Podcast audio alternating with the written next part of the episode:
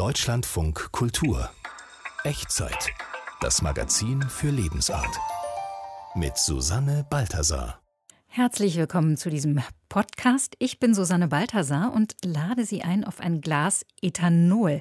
Man kann auch sagen Feuerwasser, Fusel, Sprit, Spiritus oder einfach Alkohol. An der Menge der Worte hören Sie schon, Alkohol ist uns Menschen wichtig und was oft nicht so auffällt, er ist eigentlich überall in unserem Leben. Ob in der Kosmetik, in Medikamenten oder im Tank, wir suchen und finden in diesem Podcast versteckten Alkohol. Außerdem decken wir den Zauber der Bar auf und entdecken Essig als Genussmittel. Alkohol, ein Thema, erzählt in vier Facetten. Alkohol ist eine organische Verbindung mit einer oder mehreren Hydroxylgruppen. Für mich macht eine gute Bar aus, dass sie abgeschirmt ist vom Alltag. Im Kühlschrank findet sich in Kefir, Sauerkraut oder Herrenkonfitüre Alkohol. Um qualitativ hochwertigen Essig zu erzeugen, ist es zwingend notwendig, 0,3% Alkohol drin zu haben. Wir trinken das schäumende Bier, das Bier. Der Sundowner, also ein Getränk zum Sonnenuntergang. Alkohol ist allgegenwärtig in Südafrika. When you're gonna get drunk again?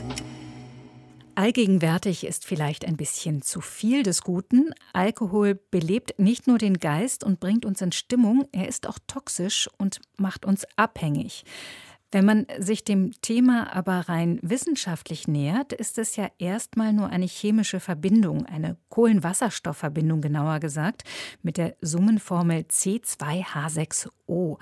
Eine farblose Flüssigkeit, brennbar mit einem stechenden Geruch dass Alkohol nicht nur im Glas steckt, weiß, wer regelmäßig die Etiketten mit den Zusatzstoffen liest. Alkohol ist im Alltag eigentlich überall. Warum ist er das? Weil er ziemlich viel kann. Was? Das hat Matthias Finger recherchiert. Na, mal schauen jetzt hier das Marmorkuchen, ob da Alkohol drin ist. Warte mal, hier steht klein geschrieben bei den Zutaten Alkohol. Oh, dann darf ich das gar nicht essen. Oh. Schmeckt aber super, der Kuchen mit Alkohol. Jetzt darf ich ihn nicht probieren. Menno, du kannst was Leckeres essen.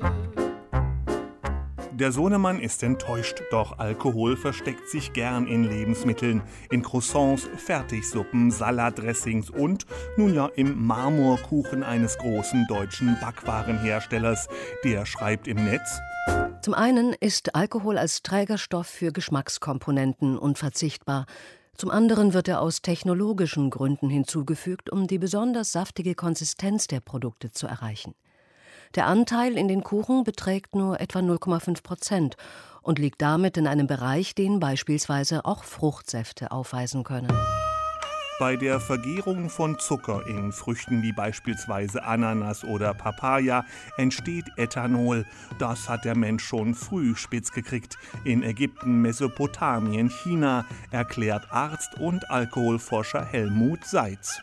Die Menschen vor 3.000, 4.000 Jahren, die haben gemerkt, wenn sie Mais zum Gären bringt, da entsteht ein Stoff, der sie irgendwie in eine andere Sphäre bringt. Und später wurden sie dann, ja, sind sie so in ein, ein, ein Koma gekommen und das war dann mystisch und dann waren die Götter bei ihnen. Alkohol ist ein wahres Wundermittel. Er hilft auch den Motor unseres Autos anzutreiben mit dem Ökobenzin E10. Dem wurden, so sagt es schon der Name, 10% Biosprit beigemischt. Der wird aus nachwachsenden Rohstoffen hergestellt und hilft so der Umwelt ein bisschen. Uns Menschen pumpt Ethanol auch voll mit Energie. Ein Gramm reiner Alkohol enthält sieben Kilokalorien. Das hört sich nicht viel an, ist aber fast doppelt so viel wie in einem Gramm Zucker und fast genauso viel wie ein Gramm Fett enthält. Und 20 Gramm Alkohol stecken schon in einem halben Liter Bier. Der Volksmund hat diesen Zusammenhang mit dem Begriff Bierbauch schon ganz klar erkannt. Ergänzt Ernährungswissenschaftlerin Britta Müller, Alkohol desinfiziert und konserviert durch die Deaktivierung von Enzymen. Er reinigt und löst Farben, Düfte und Pflanzenextrakte, die zum Beispiel als Franzbranntwein oder Melissengeist angeboten werden. Das Ethanol besteht grob gesagt aus einer unpolaren und einer polaren Gruppe. Warum ist das wichtig? Weil sich deswegen mit Ethanol Stoffe mischen oder lösen lassen, die sich sonst nicht miteinander kombinieren lassen. Da Ethanol, also der Alkohol, Bestandteile von beiden Gruppen enthält, wirkt er hier praktisch als Katalysator. Im Kühlschrank findet sich in Kefir, Sauerkraut oder Herrenkonfitüre Alkohol. Also auch in Cola hier soll Alkohol drin sein. Das glaube ich aber nicht. Hat aber eine französische Verbraucherorganisation festgestellt. Und da sind pro Liter bis zu 10 Milliliter Alkohol drin. Ungefähr so viel wie ein halbes Gläschen Schnaps. Der entsteht wohl im Herstellungsprozess. Wenn ich das trinke, bin ich dann betrunken oder was? Na, die darfst du ja eh noch nicht trinken, oder? Ja, ich weiß. Alkohol spielte schon immer eine wichtige Rolle. Noah pflanzte einen Weinstock, als die Arche nach der Sintflut auf Grund lief. In vielen Kulturen fungiert Alkohol als soziales Schmiermittel, sagt Gastrosoph Peter Peter.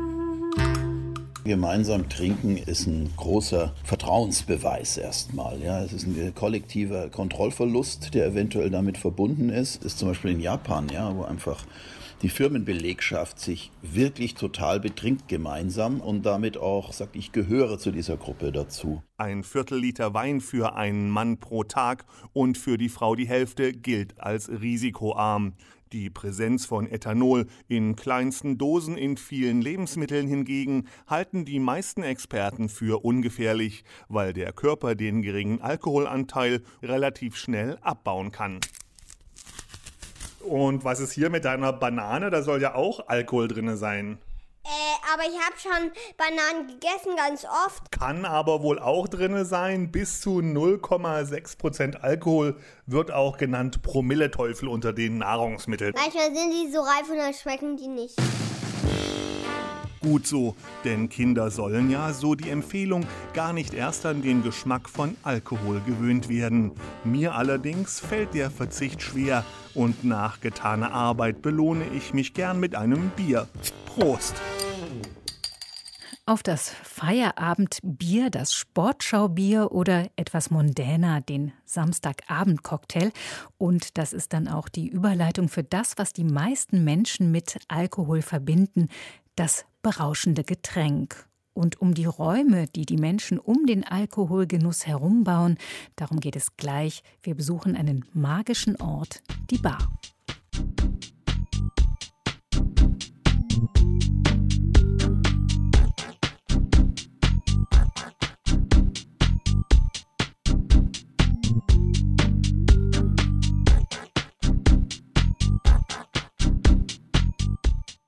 Es geht um Alkohol in dieser Sendung und jetzt um Räume, die ganz dem Trinken gewidmet sind. Die Bar ist so ein Raum und wie wichtig dieser Ort ist, erkennt man auch an der Herkunft des Begriffs Bar. Der kommt aus den USA, heißt übersetzt Schranke und genau die brauchten die ersten Barbetreiber im Wilden Westen angeblich auch. Eine Barriere, um sich hm. vor Alkoholdiebstählen zu schützen und vor den Angriffen von Betrunkenen.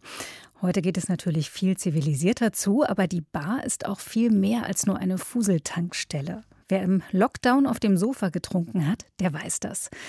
Was die Bar zu einem im besten Fall magischen Raum macht, darüber spreche ich mit Barliebhaberin Juliane Reichert. Sie ist Whisky-Trinkerin und testet regelmäßig Bars. Hallo Juliane Reichert. Hallo.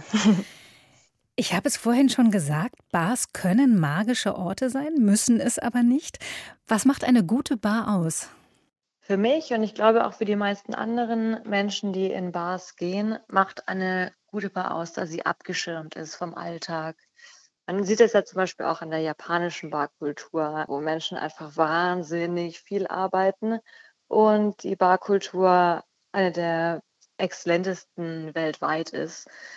Und es geht nicht darum, dass man einem Regelwerk entflieht, weil das gibt es in Bars auch, ist einfach ein komplett anderes Regelwerk. Niedrige Hierarchien, mehr Offenheit. Also das ist dann quasi ein, ein eigener, abgeschlossener Kosmos, in dem man sich dann bewegt. Genau, also in der Bar geht es generell um die Atmosphäre und die Atmosphäre ist ja immer eine Hülle, die ähm, die Menschen umgibt und lass es nur die die Musik sein, wo alle dieselbe Musik hören. Lass es der Rausch sein, der alle vereint.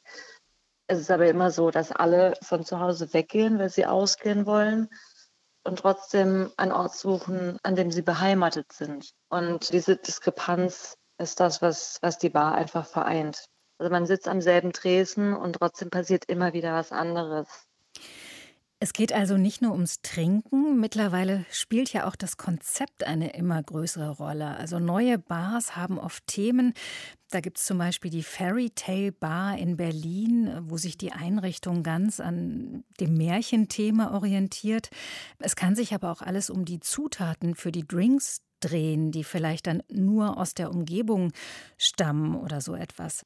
Was steckt dahinter? Also warum müssen hm. Bars heute Konzepte haben? Warum reicht es nicht mehr, einen Tresen, viel Alkohol hinzustellen und einen Vorhang drumherum zu ziehen? Ich glaube, es gibt keine deutsche Barkultur in dem Sinne. Wenn man an Deutschland denkt, dann denkt man an äh, Biergärten oder sowas.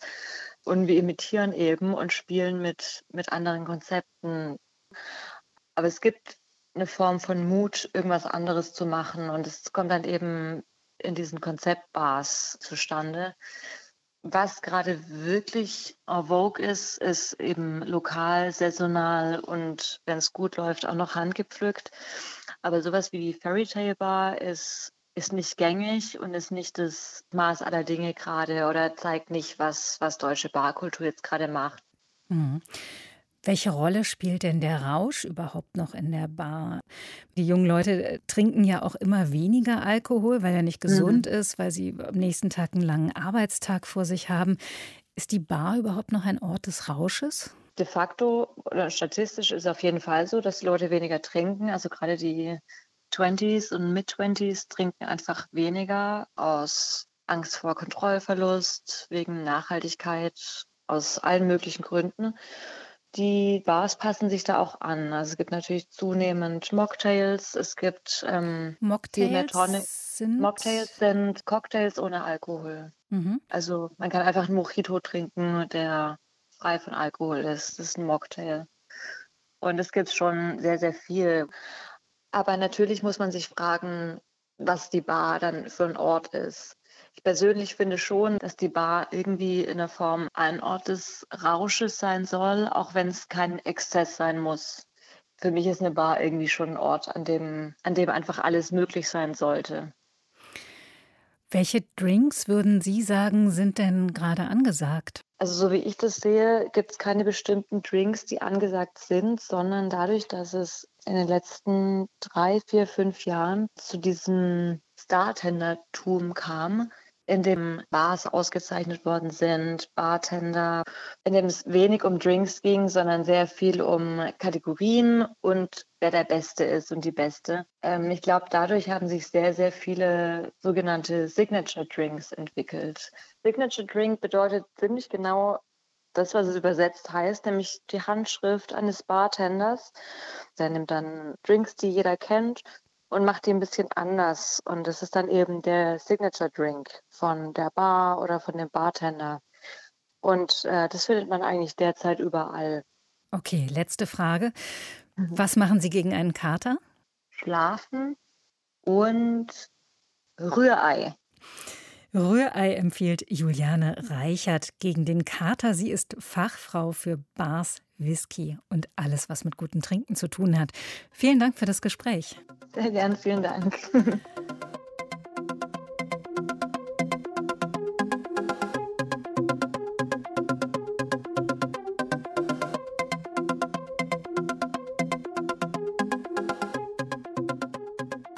In dieser Echtzeit lassen wir Früchte zu Alkohol vergären und wenn der entstanden ist, dann geht's erst richtig los. Alkohol ist nämlich die Basis für den Stoff, um den es jetzt gehen soll. Ein total unterschätztes Genussmittel, das viel mehr kann als nur Kalk entfernen und Fieber senken.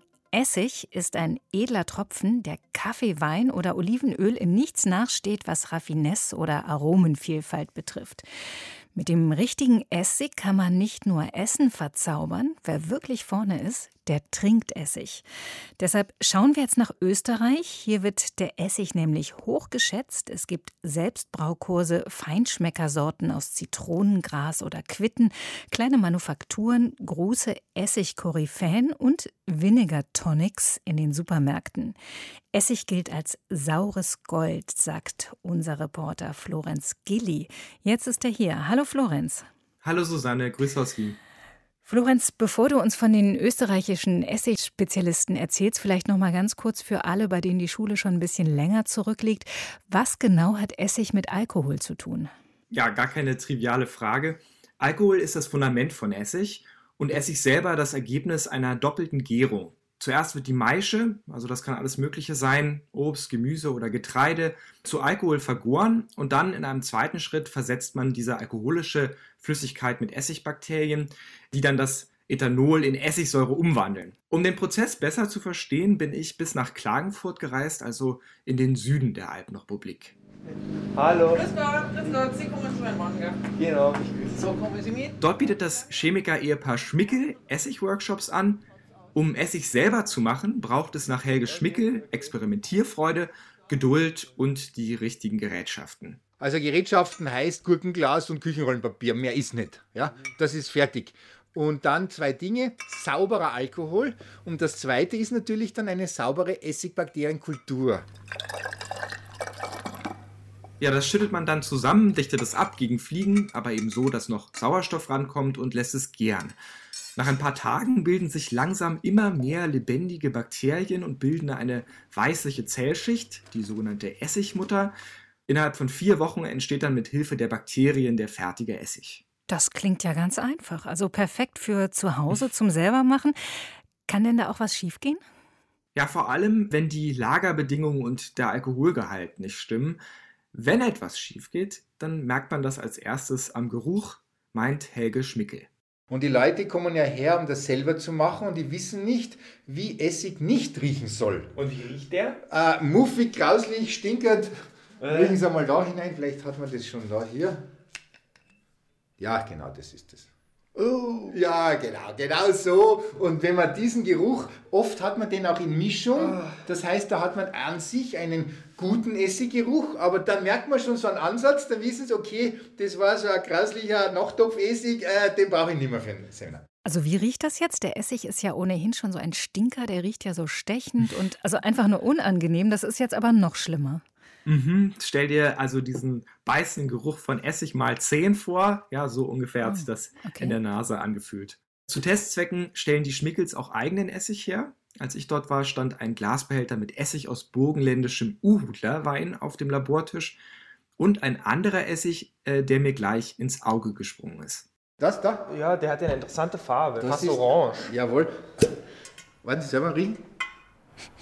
Oh ja, das riecht fast wie Uhu aber auch süßlich orange. Ja, genau, das ist ein Aperol jetzt dazu. Aperolessig, das äh, klingt ja interessant. Wozu braucht man den? Also um Drinks zu mixen oder was macht man damit? Zum Beispiel, also einfach einen Schwung Aperolessig in den Sekt und schon hat man ein prickelndes Aperitif, angenehm herb und nicht so süß und klebrig wie ja, normaler Aperolspritz. Und was zeichnet jetzt einen guten Essig aus? Also ich nehme an, das, was die meisten Leute im Supermarkt kaufen für 1,99 oder vielleicht auch ein bisschen mehr, das gehört wahrscheinlich nicht dazu. Wie schmeckt denn ein guter Essig außer sauer? Also gute Essige sind eben nicht einfach nur sauer, sondern geräumig, komplex, wie ein guter Wein. Auf der Zunge entfalten sich die Aromen und das Säuerliche wird durch die Süße der Frucht aufgefangen. Das hat mir der Wiener Erwin Gegenbauer erklärt und der kennt sich aus mit Essig. Seit Mitte der 90er Jahre stellt er hochwertigen Essig her. Das Essigmachen nannte man im Mittelalter Essigbrauen. Das Wien habe ich davor gesetzt, weil ich mir gedacht habe, irgendwie brauchen wir auch ein bisschen einen internationalen Gedanken und die Deutschen lieben ja Wien. Wenn der Essig schlecht ist, kann ich es über Wien verkaufen. Das war die grundsätzliche Idee. Und so entstand die Wiener Essigbrauerei, dann entstand die Wiener Ölmühle, die Wiener Kaffeerösterei, die Wiener Bierbrauerei, Wiener Gäste. Erwin Gegenbauer ist ein ziemlich bunter Hund, wie man vielleicht hört. So bunt wie die Paradiesvögel auf dem Hemd, das er anhatte, als er mich durch seine Manufaktur im Wiener Arbeiterbezirk Favoriten geführt hat. Ja, schauen wir uns vielleicht um. Ja, hier haben wir die Produktion der Anführungszeichen. Es wird hier alles mit der Hand äh, gefüllt, mit der Hand etikettiert, mit der Hand verpackt.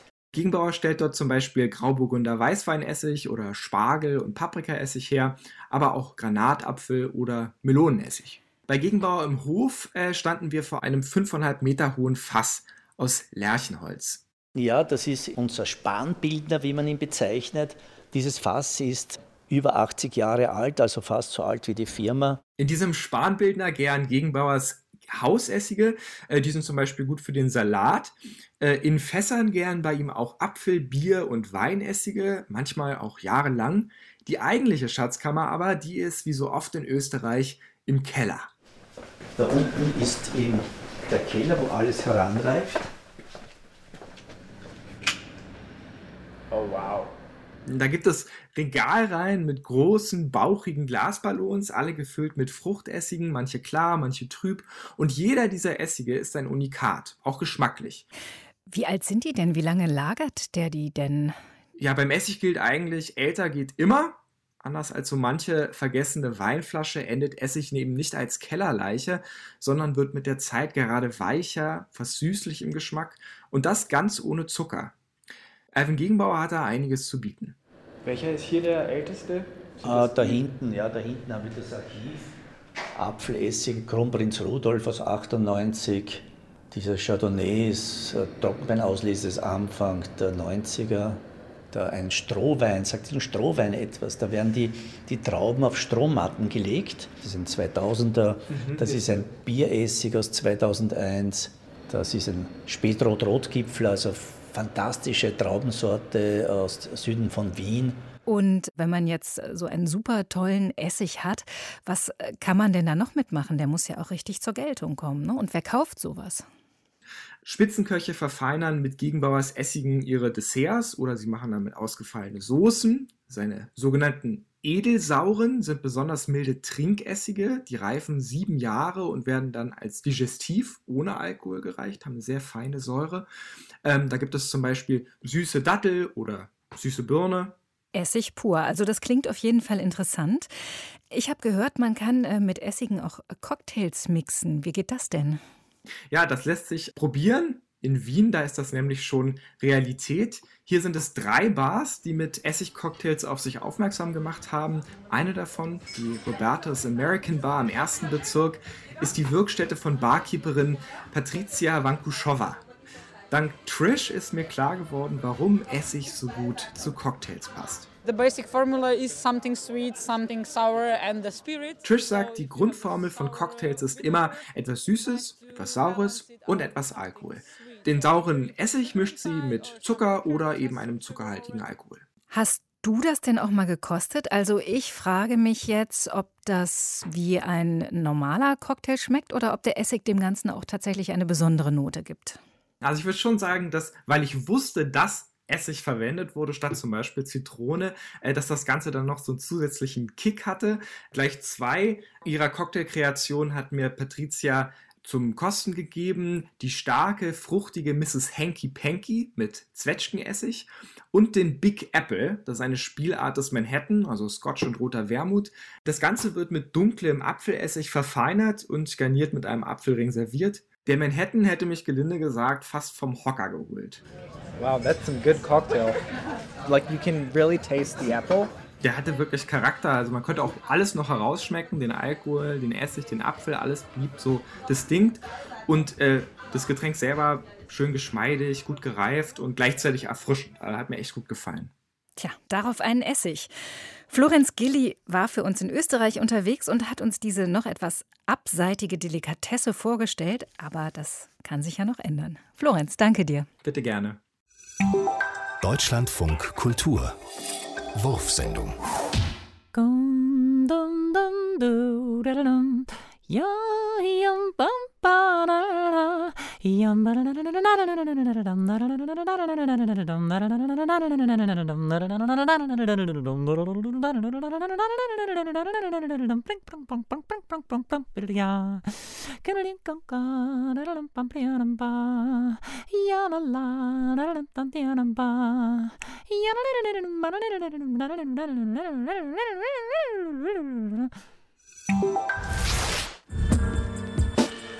Du glaubst an Gott. Ja. Aha. Ja, ja, ja, ich bin wieder dran. Katholische Theologie oder evangelische? Evangelisch. Ach komm, wahrscheinlich hast du doch jetzt so eine Army-Hose an, ne? Möchtest du Pastorin werden? Ja. Auf der Kanzel stehen und predigen? Ja, auf jeden Fall. Was wäre das denn, was du den Leuten dann sagen würdest? Gott ist bei allen. Woher ich das weiß? Ich studiere die Dinge, ich guck mir die Welt an, verstehst du? Gott ist überall. Was ist Gott für dich? Alles. Wie alles? Sie sitzt da, hat wohl alles um sich herum vergessen. Hör mal, eine Frage. Eine im Grunde unerhebliche Frage. Ich bin ganz ohr. Bin ich schon geschrumpft? Bin ich kleiner geworden? Aber nein. Du machst mir nichts vor? Nein. Ich bezweifle das. Warum denn? Ich glaub dir nicht. Deine Beruhigungsversuche zielen ins Leere. Und außerdem, du hast mich getötet. Das fällt mir eben wieder ein. Das hatte seinen guten Grund. Nur Ruhe. Alles war schon richtig. Herrje, du hast mich erschossen. Du erzählst mir nichts Neues. Und dann? Was passierte dann? Was haben wir danach gemacht? Weiß ich nicht mehr. Du musst doch wissen, was wir dann gemacht haben. Aber du weißt es doch auch nicht.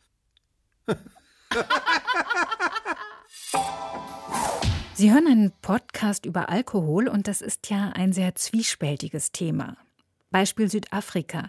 Hier wird dreimal so viel Alkohol pro Kopf getrunken wie in Deutschland. Vor allem starke Trinker gibt es viele und die Folgen sind fatal. Die Zahl der Schlägereien, Verkehrsunfälle und HIV- oder Tuberkuloseinfektionen steigt mit dem Alkoholpegel. Alkohol ist aber auch ein Kulturgut. Am Kap werden Spitzenweine angebaut und Bier traditionell selbst gebraut. Jana Gent berichtet über die Südafrikaner und ihr besonderes Verhältnis zum Alkohol. Wenn die Sonne untergeht im Nimbiti Park, einem der privaten Naturschutzgebiete in Südafrika, dann ist es Zeit für etwas, das die ganze Nation liebt. Sundowner. Have a sundowner. Sundowner, Sundowner. Der Sundowner, also ein Getränk zum Sonnenuntergang, ein kurzes Innehalten in netter Gesellschaft, das hat Tradition, nicht nur in der Wildnis bei Safaris, sondern auch in Städten. Da wird ein Gin Tonic getrunken, ein Glas Wein oder ein Bier. Alkohol ist allgegenwärtig in Südafrika. Die Braukunst geht Jahrhunderte zurück, erzählt Liana Olivier, die die Stiftung FAR leitet. Diese beschäftigt sich mit den Folgen von Alkoholkonsum. In our country we've got um, always had a home brewing culture. In unserem Land haben wir und hatten immer eine Braukultur. Das gehört zum Brauchtum, besonders bei der schwarzen Bevölkerung. Früher passierte das aber sehr kontrolliert. Frauen brauten das Bier für die Männer, wenn sie in den Kampf zogen. Sie sollten stark sein und weniger schmerzempfindlich. Aber die Frauen tranken es nicht. Das hat sich im Laufe der Zeit geändert. Zu Hause brauen inzwischen viele, längst nicht mehr nur Frauen. Und die Südafrikanerinnen trinken es auch, das Getränk, das aus Maismehl, Wasser und Hefe hergestellt wird. Zugegeben, Umkombotti schmeckt etwas säuerlich. Man muss es gewohnt sein, um es zu mögen. Südafrika hat aber auch eine Alkoholindustrie. Es gibt viele kleine und große Brauereien, die vielfältige Biere brauen. Hochprozentiger Gin und Brandy werden hergestellt und natürlich sind auch die Winelands berühmt, die Weinanbaugebiete, in denen hochklassige Weine produziert werden. Winzer haben den Konsum in Südafrika zusätzlich angekurbelt, sagt François Grobela. Er leitet die Organisation Fast Facts, die die Folgen von Alkoholkonsum in der Schwangerschaft erforscht. In the past we we had the DOP system as I say. Früher hatten wir ein System, in dem die Farmarbeiter für ihre Tätigkeiten teilweise mit Alkohol bezahlt wurden. Das war etwa 300 Jahre lang so. Dadurch hat sich eine Trinkkultur entwickelt und die verschwindet nicht innerhalb von 25 oder 30 Jahren.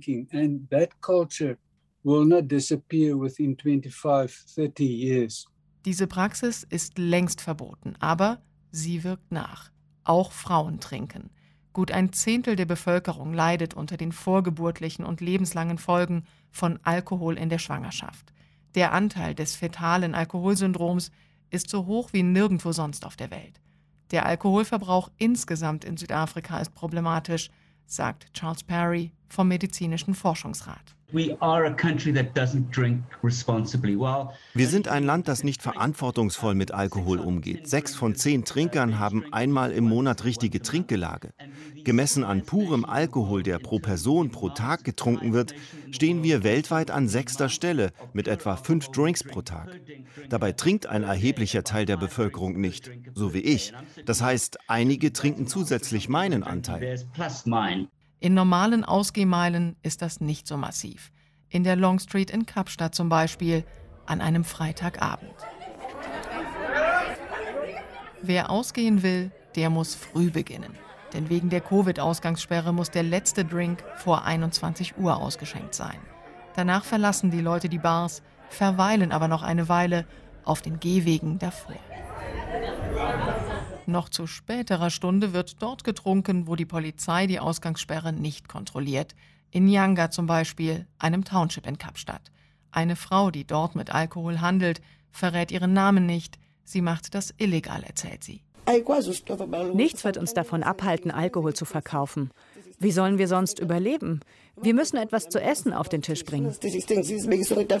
Einer Studie zufolge beträgt der Schwarzmarktwert von Alkohol jährlich 20 Milliarden Rand. Das sind umgerechnet etwa 1,2 Milliarden Euro. Arm oder reich, schwarz oder weiß, Männer oder Frauen.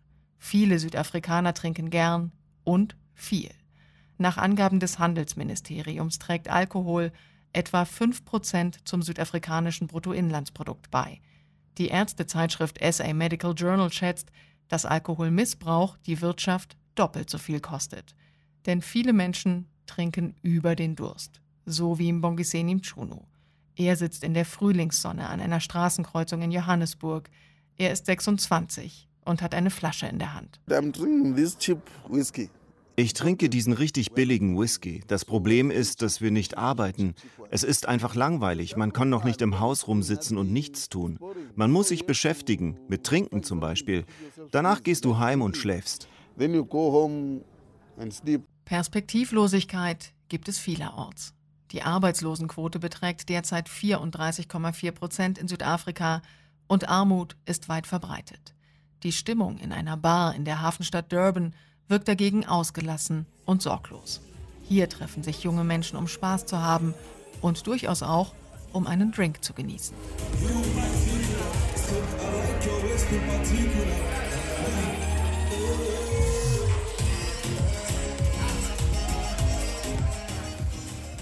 Am Ende kommt es auf die Dosierung an. Alkohol, ein Thema, das vermutlich so viele Facetten hat, wie es Drinks gibt.